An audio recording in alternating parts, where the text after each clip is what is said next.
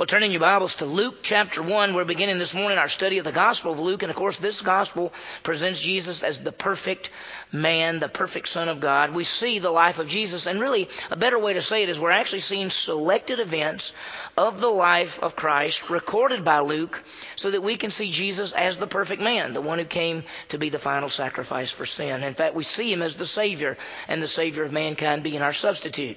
This morning, we begin getting a brief background, really, of this powerful powerful book. And of course, the Gospel of Luke is the longest of the Gospels, gives us the most details concerning the background, the birth, the life, and even the ministry of Christ. So our goal as we study this book over these, really over the coming months, because it'll take us a while to go through it, we want to see Jesus. That's what we want to do. We want to see Him.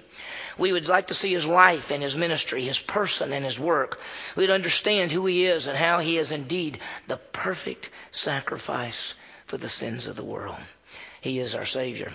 We want to be excited as we study this. As we look at the Gospel of Luke, we're going to go, as always, verse by verse, passage by passage. It's a hard book. It's long. There's a lot of great things in there, and there's a lot of hard things in there. We'll see them as we go through it. We'll see our Savior Jesus Christ, the one born in Bethlehem, the one who has the good news of great joy to all people. So there's some great things there. Well, as we begin, I want to tell you a story that I think most of you know. I trusted Jesus Christ as my Savior when I was 19. I had gone to church, I think maybe twice, two to three times in my whole in my whole life, and and I had never known the truth. I thought that if you just did more good than bad, you'd go to heaven. One night when I was in college, I ended up going into a Bible study accidentally, and uh, I heard the truth that Jesus Christ died on the cross, that He paid for sin, that He was buried and rose again, and whoever would believe in Him, not based on our works or our goodness or being good or anything, but whoever would believe in Him would not perish but have everlasting life. I trusted Christ as my Savior. I was so excited, and uh, many of you have heard me talk about Knapp, who was my pastor then. I'd never had a Bible, so he brought me a Bible. He said, "I want you to have this Bible," and so I got it, and I began to read it. Of course, what do you do? You, you start right at the first. I started, I, I noticed it was the Old Testament. So I said, okay, that's the old part. There's a new part. I'll start with the old part because I think you're supposed to start at the first of a book. And, and so I, it's pretty good. I, I read Genesis and I thought that was great. There was a lot of good, and then Exodus and frogs and, you know, all that stuff that was in Exodus. I thought that was great. Then I got to Leviticus and that kind of slowed things down a little bit. And so I thought, you know, the old is, is getting pretty old here. So maybe I'll switch to the new part. So I switched over to the new part and I read Matthew and Mark and Luke and John and I just thought it was great. But I noticed that Matthew and Mark and Luke and John were pretty similar. They were about the life of Christ, but, but even Matthew, Mark, and Luke actually followed the same pattern. John was a little bit different, but I thought, you know, why would he have four stories about Jesus that were pretty much the same four stories. That's, what I thought. So I went to a guy who'd been a Christian, and I, you know I'd been a Christian in a very short time, and I said, "Listen, I don't understand this. Why the, why are the four stories? They're pretty much the same." And he went, "Well, God didn't want us to miss it, so He put it down four times so we'd get it." And I go, "Oh, oh okay." And it sounded good to me. I thought that sounded right. However, that's wrong. Anyway, that's not why it's that way, but that's what I thought. Why are there four Gospels? Well, to understand, we have to have an understanding of the Bible and, and, put the whole Bible together. You know, there's 66 books that form this Bible, but there's an Old Testament and the New Testament. The central theme of the Bible is the reconciliation of mankind. Perfect God brings sinful man back to himself using his Son, Jesus Christ. That's the story of the Bible. We know that mankind has sinned. We've all sinned and come short of the glory of God. The wages of sin is death. Man is to be separated from God. But what did Jesus do? Or what did God do? He said, I'm going to send the Redeemer. I'm going to send the Savior. Going all the way back to Genesis chapter 3, verse 15, God made this promise that there would be a Messiah Savior. There would be one coming. And so the whole Old Testament is looking forward to the Savior. We get to the New Testament, and the New Testament looks back, really looks, with Matthew, Mark, Luke, and John, it gives us the Savior, but then it looks back as the fulfillment. It says this is the one that the Old Testament talked about. So what we see when we study the Gospels, we're actually seeing the fulfillment of the promise of the Old Testament. Now here's the question. Why four Gospels then? Well, I want you to understand something. If you read through, or if you read through the Old Testament and you read it carefully and over as you put it together, you'll find that there are four views of the Messiah in the Old Testament. I want you to notice something. I think we've got them right here that the four views of the Messiah, first of all, he is seen in the Old Testament. Zechariah 9 9 says he's the king of the Jews. In fact, even that passage says he enters Jerusalem riding on a donkey. So he's seen as the king. And so if you ask Jewish people, what's this Messiah going to be like? They say he's the king. But the, he's also in Isaiah 42 is, is the servant of Jehovah. He's come to do the will of the Father. And so we'd say, okay, he's the servant of God. There's the third view of him, and that is that he's the perfect man. Isaiah 7 14, the child that will be born, the son that will be giving, be given, and there he is. And then we say, okay, he's the perfect man. And then he's God. Isaiah 9 6, wonderful counselor, mighty God, everlasting Father, Prince of Peace. He's all of these things. So if you looked at the Old Testament, you could see that the Messiah is going to be the king, and he's going to be the servant, and he's going to be man, and he's going to be God. You go, wow, so there he is. Well, now you figured it out that the four Gospels are actually the fulfillment of these four views. In fact, if we go to Matthew, Matthew shows Jesus as the king. As Zechariah said, the king is coming, Matthew says, I want you to meet the king. And then we find that Mark presents Jesus as the servant. As Isaiah 42 said, the servant of Jehovah is going to come. Mark says, here's the servant. Here's the one who's come to give his life as a ransom. And then Luke, the one we're studying, presents him as the perfect man. As Isaiah 7 said that there would be the child born, Luke says, I want to show you the child being born. I'm going to give you background. I'm going to tell you about John the Baptist. I'm going to tell you about Jesus, his folks, his age 12. I'm going to show you all of this. And he shows us the perfect man. And then, of course, you think about it, the Gospel of John shows Jesus Christ as God. In the beginning was the Word, the Word was with God, and the Word was God, and the Word became flesh and dwelt among us. So why are there four Gospels? Not because he didn't want us to miss it. He doesn't want us to miss it. But the truth is, there were four views of the Messiah in the Old Testament, and the four Gospels give us the four views of the Messiah. So we begin this morning looking at the Gospel of Luke. And of course, this book presents him as the perfect man, the one who is able to be the perfect sacrifice for the sins of mankind. Now, now people talk about sacrifices, you know, all throughout the Old Testament, beginning with Adam and Eve, basically, God, there were sacrifices. There were sacrifices of animals. And people say, well, why did they sacrifice animals? And some people say, well, deal with sin. Well, what sacrifices of animals did is they covered sin. The sacrifice of an animal, the blood of bulls and goats, could never take away sin. An animal sacrifice cannot pay for a man's sin. The only thing that can pay for a man's sin is a perfect human being. That's why Jesus Christ is the Lamb of God who takes away the sin of the world. Gospel of Luke is going to show us that He is that perfect man, the one born who comes into this world, who is the God man who is able to take away our sin. So it's a great, great book. Well, let's begin. Let's, let's get a little background. The first thing we want to see is the author, and the author is Luke. We call it the Gospel according to Luke. Luke wrote both the book, the book of Luke, and he wrote the book of Acts. In fact, if you put Luke and Acts together, that's more than the whole everybody else wrote. I mean, you say, well, didn't, didn't Paul write 13 letters of the New Testament? He did. But if you take all 13 letters and put them together, it's not as long as Luke and Acts together. Uh, Acts is really a sequel to the Gospel of Luke. Luke is what Jesus did. Acts is what happened after Jesus. That's basically it. Luke was a doctor. Uh, he traveled with Paul on Paul's missionary journeys. So, truthfully, Luke wasn't with Jesus when he was on this earth. But he was with Paul and he got a lot of information and we'll talk about it. He writes, uh, his plan is to write about the key events, certain events uh, about the life of Christ. He writes to a man, if you look at uh, Oh, verse 3, at the very end of verse 3, it says, I want to put this in consecutive order for you, most excellent Theophilus. He's writing to a man named Theophilus. We know almost nothing about this man. I'll give you details a little bit later on what we do know, but his name means the lover of God. Some people have even said it's not even a person. He's just writing to people who love God, and he just put that name there. I think he's writing to a person. He calls him most excellent Theophilus, which means the man was of high stature, probably a wealthy man.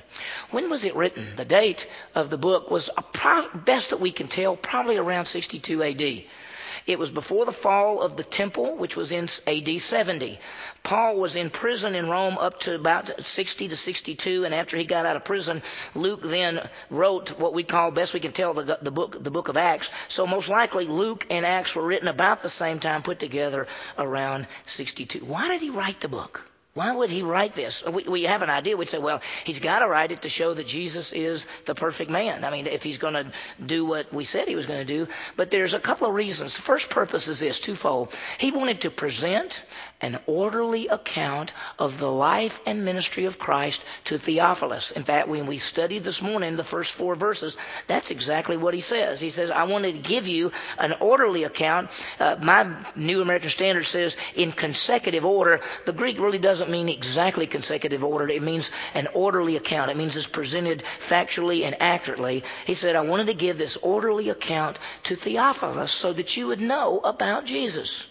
Okay? Then there's a second reason. And that is that he would present Jesus Christ as the perfect man who is able to be the final sacrifice for the sins of mankind. Luke 19:10, Jesus says the Son of Man came to seek and save those who are lost. So when we study and when we look at this book and we think about Luke, why, why, was this book given? What was Luke's purpose? He said, well, I wanted to give this orderly account so Theophilus would know, but he also is presenting, as he gives this out, the perfect Son of God, the perfect man who is able to be the sacrifice. You, you have to really realize this, that we, as a human being, and we sin, there has to be a sacrifice. Animal sacrifices covered sin. They never paid for sin. There's going to have to be a human sacrifice to pay for man's sin. Well, all human beings are sinners. So we'd say, well, we're not going to be able to find one. Well, God sent His Son, who is the perfect human being who never sinned. He's the God man, and He takes our place. So He did come to seek and save those who are lost. Luke presents this great message. In fact, I always think of Luke chapter 2 where He says, I bring you good news of great joy, which will be for all the people. I love this. As we think about the gospel, it, it is unique. Now, Matthew, Mark, Luke, and John go together. There's, uh, just to give you a little background, th- there's a term called the synoptic gospels, which is Matthew, Mark, and Luke. John is not one of the synoptic gospels. Synoptic gospels means they flow together. They're synonymous. They, they fit together in a lot of ways. Now, they're, they're different, of course, but the, the order of Matthew and Mark and Luke follows a very similar pattern. The Gospel of John doesn't. John is written to show these certain signs so that you would see these signs and believe that Jesus is the Christ, and by believing, you'd have eternal life. So the Gospel of Luke is unique, even though it fits a lot like Matthew, Mark, and John, it's very unique. Let me give you some of the unique things about the Gospel of Luke. First of all, gives us details of the background of Christ. It does. It gives us all kind of backgrounds. It gives us the lineage of Jesus Christ. It covers more time and background and before the birth and the birth of Christ than all the rest of the books and everything put together. The lineage goes all the way back to Adam. See, the Gospel of Matthew goes all the way back to David and Abraham. This one goes all the way back to Adam. We find this man named John the Baptist, a lot of detail about him. Who is he? How he is connected. So it gives us details. The second thing that it does is gives us details on the birth of Christ. I mean, if you start going through it, Matthew, you read Matthew, and all it basically says now, it came about this way in the birth of Christ, there were these wise men coming from.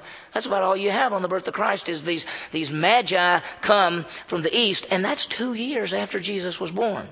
You go to the Gospel of Mark, you don't even have the birth recorded in the Gospel of Mark. You go to the, the uh, Gospel of John, and about the closest thing you're going to find to the birth of Christ in the Gospel of John is John 1.14, and the Word became flesh and dwelt among us. So if you wanted to know about the birth of Christ, you go to Luke chapter 2. And of course, you know, as I mentioned earlier, I never went to church. The closest thing to the Bible and church that I ever got was in elementary school. Because in my day, we had a Christmas program.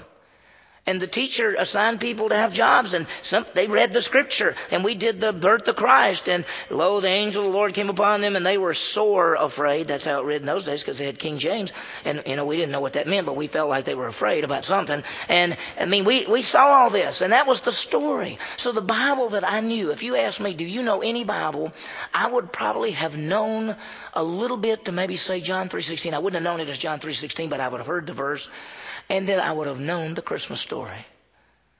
That's from Luke. So he gives us the detail on the birth. He talks about the angel and Mary and the shepherds and the early years. He gives us a lot. Third, what he does is gives us history and details of events and times. The Gospel of Luke explains things. Sometimes there'll be something and he'll say something about Jewish people, and then the Gospel of Luke, the writer, Luke, will then explain what that means. Because the best that we can tell, Luke may be the only non-Jewish writer of the scripture. And so naturally, if he was not Jewish when he writes this, and he writes things to Gentiles as well, they might not understand everything. So Luke would say, I want to make sure they understand how this happened. And he explains Jewish events and places. The fourth thing that the book does is gives us the fullest treatment of forgiveness and has the most parables. I mean, this book deals with forgiveness. In fact, the very last part in chapter 24 and verses 44 and all that in area there, he talks about the forgiveness of sin. And we talk a lot about you trust in Jesus Christ for eternal life. You do. You also trust in Jesus Christ for righteousness. But you also trust in Jesus Christ to receive the forgiveness of sin. The Gospel of Luke deals with that probably the most of any of the other writers of the Gospels. He also deals with the parables. Now, I think there are a lot, the, more parables are in the Gospel of Luke than any of the other Gospels, and there are parables in the Gospel of Luke that are not in any of the other books. So there's going to be things we read as we go through here, and we'd say, What's, "What? How does Matthew put that parable?" And we go, "Matthew doesn't deal with that parable. Only Luke gives that parable." And let's, let's face it, parables are hard. I mean, you read a parable and you try to figure out what is he talking about. And you almost want to say, oh, would you explain it? And you that's what the guys did. Jesus would give a parable and they'd go, and then they'd go back with him and say, what were you talking about out there? And he'd have to explain it to them. So it gives us, a, there's a lot there. And then last, uh, the fifth thing I think that makes this unique is the focus is on people. Gospel of Luke deals with people. He deals, he mentions more about women and children. And then you think of Zacharias at the start and Elizabeth. We'll see them next week. He gives the story of the Good Samaritan. He talks about Zacchaeus who climbed up in the tree to see Jesus. He gives all of this. He gives the universality of the good news of great joy to all people. So this is an incredible book, and you know I, I, I always keep records of everything we teach here and when we do we do it. I think we've taught Matthew twice in the 21 years that I've been here, and we've taught Mark a couple of times, and John. We've taught John several ways. We've taught the whole Gospel of John, and then we've taught the signs of John, and we've taught the the sayings of of Jesus on the cross from John. We've done a lot of different things. The Gospel of Luke. The last time we looked at this, that we actually studied it verse by verse, was 1986. So it's been a while since we've actually gone verse by verse. We've seen the gospel, we've talked about it, but we're going to see some incredible things. Some of you weren't born then that's in this audience. So you go, I wasn't, I don't remember it. Yeah, that's right, you don't. We see Luke shows us Jesus as several things. Number one, as the Messiah incredible verses in Luke 1 where the angel comes, Gabriel comes to Mary and says he's going to take the throne of his father David. He is the Messiah and the King. I mean, he is all of that. Luke also shows us that he is the Son of God. That he is the Son of God, that he is the God man, is powerful. Luke also shows him as the servant. That you say, well, I thought all the other gospels did that. They do, and that's their emphasis. Luke does present Jesus as God's servant. There's a fourth thing. He presents him as the Lord. And when he uses the word Lord there, we'll look at it when we get to it in 26. But uh, it's it's more than just saying uh, that because the word Lord could be the word for sir. It could be for the one who's a powerful person, but it also is an idea of deity as well. And then last but not least, he's going to present him as the Son of Man, which is the perfect man. And we'll see how that fits together. So, in a summary, as we get ready to start, the Gospel of Luke was written by Paul's companion Luke before AD 70, the best that we can tell, to a man named Theophilus. His purpose was to give this orderly account of selected events of the life of Christ so Theophilus would know about what he had believed, and also it was to show that Jesus was the perfect man who is able to be the final sacrifice for sin forever. It's powerful. He came, Luke 19:10, to seek and save those who are lost. It's powerful. Well, as we begin, let me give you this outline. Now, out on the um, out, of out in the Welcome Center, I have a, a, really expanded outline of the Gospel of Luke. I think it's in blue paper. You can just pick it up right off the counter there. Here's sort of just a, a big, brief overview outline. First of all, what we're going to see this morning is the preface. It's sort of the introduction of the book, verses 1 through 4. And then I, we call this what I call the preparation for the perfect man. This is the background of John the Baptist and, and, and uh, the two promises and going to Mary and the birth of Christ and all of this. Then we have what I call the introduction to the perfect man. And this is where we begin to get the, the testing, the beginning of his aspect of who he's going to be and what he's going to do and all of those kind of things. Then the fourth thing is the ministry of the perfect man. And we'll see him where he goes and what he does. We'll see his mission of the perfect man. And it's powerful because really beginning in there, we're going to begin to see the conflict. Because, you know, when Jesus came, whether he, whether you see him as the king or the servant or the perfect man or, or God, there was conflict because the religious leaders did not want him there.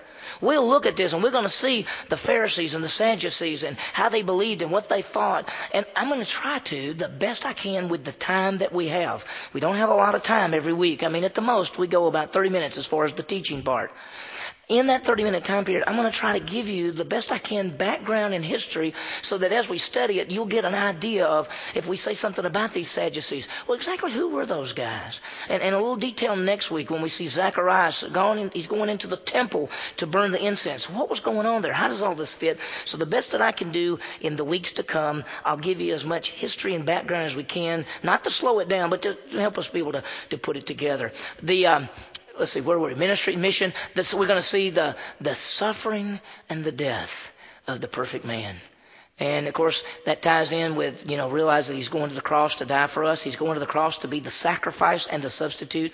And then I think last but not least, the resurrection, the perfect man we see in chapter 24. And, uh, you know, that is uh, all of the, the resurrection accounts are my favorite accounts, whether it's in Matthew, Mark, Luke, or John. It's incredible to see uh, the risen Christ and the reaction uh, to him. In the months to come, what I want us to do is get a good look at Jesus. I think it's powerful. In a church like ours, we teach the Bible verse by verse, passage by passage, and Sunday nights we're doing First Corinthians, and and you know we've just finished uh, First and Second Samuel, and in the first part of First Kings, looking at uh, the three kings of Israel.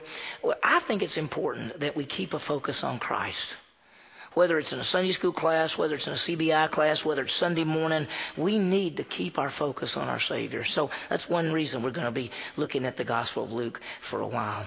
Let's begin. Let's see that what, what's often called the introduction or the preface, Luke's purpose statement. He is writing to this friend. His name is Theophilus. The goal is to tell him about Jesus so that this man can be assured and say, you know, whatever you've been taught, I want you to know that that's accurate and true. Look at verse 1.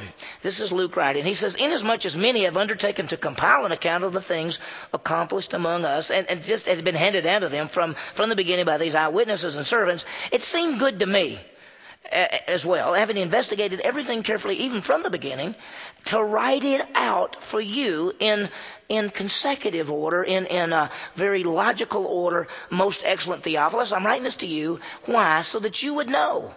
You would know the exact truth about the things you have been taught. So it's powerful. Let's start at verse 1. He says, as much as, as much as many have undertaken to compile an account of the things accomplished among us. Luke begins by saying other people have, have attempted to tell the story of Jesus. There were t- some who told it uh, by oral accounts. There were some who wrote things down. There were people who knew Jesus. There were people who walked with him. You realize Luke did not walk with Jesus on this earth. He was with Paul, and, and, and Paul didn't walk with Jesus. But you understand that Luke received his information not only from talking to people, but from the Holy Spirit as well. He says, Many people have undertaken to, to compile this account, but uh, we have to realize that he used four people to give us the exact information that we need to show us the four, the four fulfillments of the Messiah. He used Matthew and Mark and Luke and John to write down exactly what we need. Now, Luke says a lot of people have tried to, you know, talk about Jesus and put things down. So he says many have undertaken to compile uh, some of the things that have been accomplished among us. What had been accomplished? What had been accomplished is the Son of God came to this earth to be a perfect man, to die on the cross, to pay for sin, to, to be the, sab- the substitute and the sacrifice. He died and rose again, walked on the earth, ascended back into heaven. And Luke is saying, I, I just, I want to write down, people have talked about all of the things that he has done.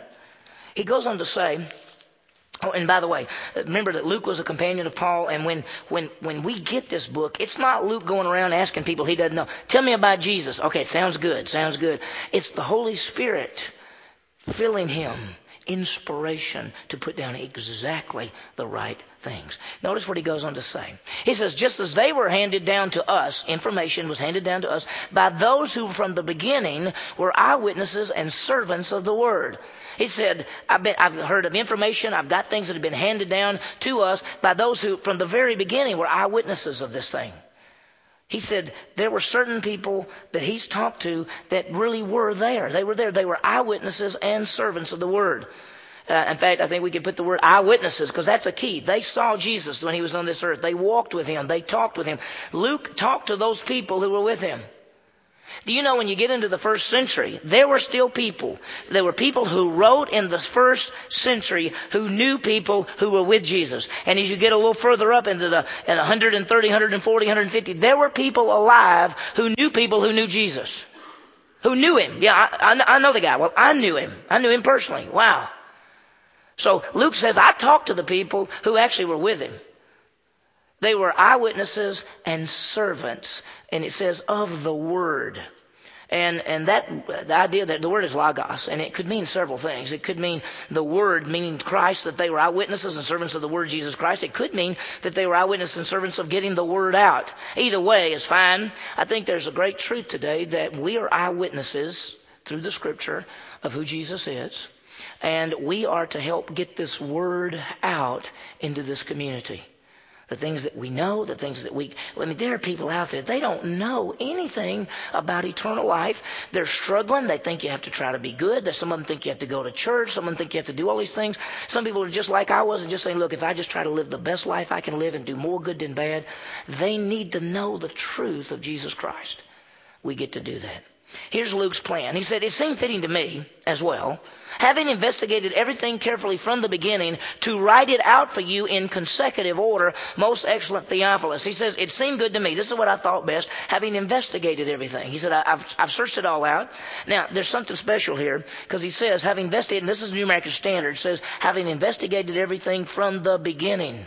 That's a special Greek word there. It literally means from above. It doesn't mean like I went back to the beginning of something. It means I investigated this from above. There's an implication there that this is coming from God.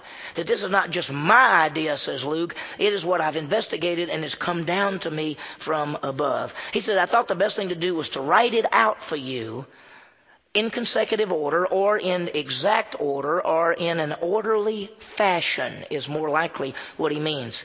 Because uh, there are people who argue over what, what events happened first. And if you look at Matthew, Mark, Luke, and John, sometimes as you look at them historically, you'll say, which event came first? Or who did this when and where? And, and Luke is saying, I'm putting this down in an orderly fashion for you, most excellent Theophilus some high official. Now, here's Luke's procedure. It was to get eyewitnesses. He got the eyewitnesses. The second thing that he did was he investigated everything fully. The third thing that he did was from the beginning or from above, he checked all this out. And then the last thing that he did was exact information in an orderly manner. So we have, of course, that's all of the Word of God is that way, but Luke is right in the very start just to say, I just want you to understand, Theophilus, this is what I've done. I've put it together, and this stuff is right. God is working through a human being to give us the Word of God. That's why 2 Timothy 3, all Scripture is inspired by God. God breathed. Here's His purpose. So that you, His is the purpose, so that you, Theophilus, may know the exact truth about the things you've been taught. He said, here's what I want you to do. That you would have certainty. When it says know, it means to have certain, to be certain about something, about the things uh, that you would know and have exact truth about the things you've been taught. See, Theophilus had been taught about Christ. Theophilus uh, obviously was a believer, believed in Jesus Christ as Savior. But Luke is saying, Theophilus, I'm writing this to you so that you can make sure you understand that what you've been taught is right. I'm giving you the exact truth about the things that you have been taught. He wanted him to make sure that he was assured of these things. Now, it is important that all of us understand the truth. And when he says that you would understand the things that you have been taught, we always have to go to the Word of God as our basis. Because let's be honest, there are people who are taught things all the time that aren't biblical. That's why you always have to go back to the Bible. When somebody teaches you something or somebody tells you something, there have been people who have been said things like, the Bible says this, and you go there and you know what? You can't find it. And you know why? Because it's not there. That's why you must always go to the scripture to determine what you believe. And when somebody teaches you or says something, and if you can't find it there, or if it's not the same thing, you got to go back to the scripture because the truth is, many people are taught things that are not biblical or very accurate. We must base what we believe on the Word of God. It is the truth. That's why when he says that you may know the exact truth, John 17, 17, that word is truth. So, two purposes, just sort of a little summary of the gospel, to give an orderly account to Theophilus, but also to show, to show that Jesus Christ is that perfect man, the one who is the Savior of the world. Now, so this morning, we get a little background on Luke. We see the Gospel of Luke presents Jesus as the Christ, the perfect man, the final sacrifice for sin. He says, Luke, uh, Luke says, I'm going to write this orderly account. I investigated everything from the beginning, from above. I'm writing to Theophilus so he can be certain of what he believes. With that in mind, let me just end with some quick applications. And here's the first one. The goal of this, uh, that we would gain an understanding of the background of the Gospel of Luke. That you'd know how it fits together. You know who Luke is and how he writes and what he does. That question, or A, that you would know why there are four Gospels. So if somebody came to you and said, why are there four Gospels? Don't say, he didn't want you to miss it. Tell them the truth. There were four views of the Messiah in the Old Testament, and the four Gospels give us the fulfillment of those four views. So we want to do that. B, we would want to know about Luke, who he is, how he writes to Theophilus before the fall of Jerusalem about Jesus. So have an understanding of the background of Luke. And so if somebody came to you and said, what, why is Luke, what, what's Luke about? You'd have an understanding. The second application is seek to understand the truth of what you believe. Be ready to give an answer to everyone for the hope that is within us. You have to go to the Word of God. It's the basis for authority. There are people, let me, I, and, and you know this. When we have membership training, there are times in membership training I will say to people, how many of you been taught this? And we, they raise their hand and I say, is that in the Scripture? And they all go, no. We are taught things that aren't biblical. So go back to the Bible to be ready to give an answer to everyone for the hope that is within us. You must know what you believe and why you believe. You need to be ready to give an answer, defend your faith. And, and as we go through this, I think B says we want to see Jesus as we study this gospel. We want to understand the truth about Him and who He is and what He did. It's very powerful. We want to get a good look at our Savior. What I pray is that as you see this, if there's anyone in our church in the months to come as we go through this, as we look at Jesus. I hope that if there's, if there's anyone who has never believed in Jesus Christ as their Savior, that they will, as they see the Gospel of Luke and they see Jesus as the final sacrifice for sin, they will understand that they need a Savior. If there's anyone in this room this morning, if you have never, if you're not, if you said, I don't know if I'm going to heaven, I, I always thought you had to be good, let me tell you, Jesus is your Savior. He died on the cross. He paid for sin. He rose again. He is the final, perfect sacrifice for you, and if you believe in Him, He'll give you eternal life. It's that simple. I think the third application is to know the purpose of the Gospel of Luke. First of all, A, that he was going to give this uh, orderly and accurate account to Theophilus, and then B, that Luke would present Jesus as the fulfillment of the prophecies as the perfect man. That's who he is. And so he is the perfect man to be the final sacrifice for our sin. So as we begin this morning our study of the Gospel of Luke, I hope you're excited. I, am pretty excited. I, I, love it. I can hardly wait. It's going to be really hard, and and uh, it take, it's going to take me a lot longer to do this than First Kings. It is. It's a lot harder. There's a lot more detail. When I do uh, a New Testament book, I, I, I look at every Greek word. I go through and parse and look at every word in every sentence. I go back to the original language so that we can make sure we got it together. So it's going to take a while, but it's going to be fun. I think we're going to gain a lot out of it. As we begin the study of Luke, may we be excited as we study the Word of God, as we see our Savior Jesus Christ and that we would be certain about what we believe. Let's pray. Dear Heavenly Father, what a passage. Thank you for these great truths, Lord. And we we pray that we'll be able to gain an understanding of Luke and how it all fits together and get in the background and the four Gospels and, and uh, to, to be able to see all of these things and to know why it was written and what it was about. Lord, may we stand for the truth, being ready to give an answer for the hope that is in us. May we see Jesus as we go through this gospel, through this gospel. And then, Lord, may we understand the whole purpose of the book to give the orderly account, but at the same time to present Jesus as the perfect man who is the sacrifice and the Savior for us. Lord, thank you for these great truths. May we have a great time as we go through this book. We ask all of this in Jesus' name. Amen.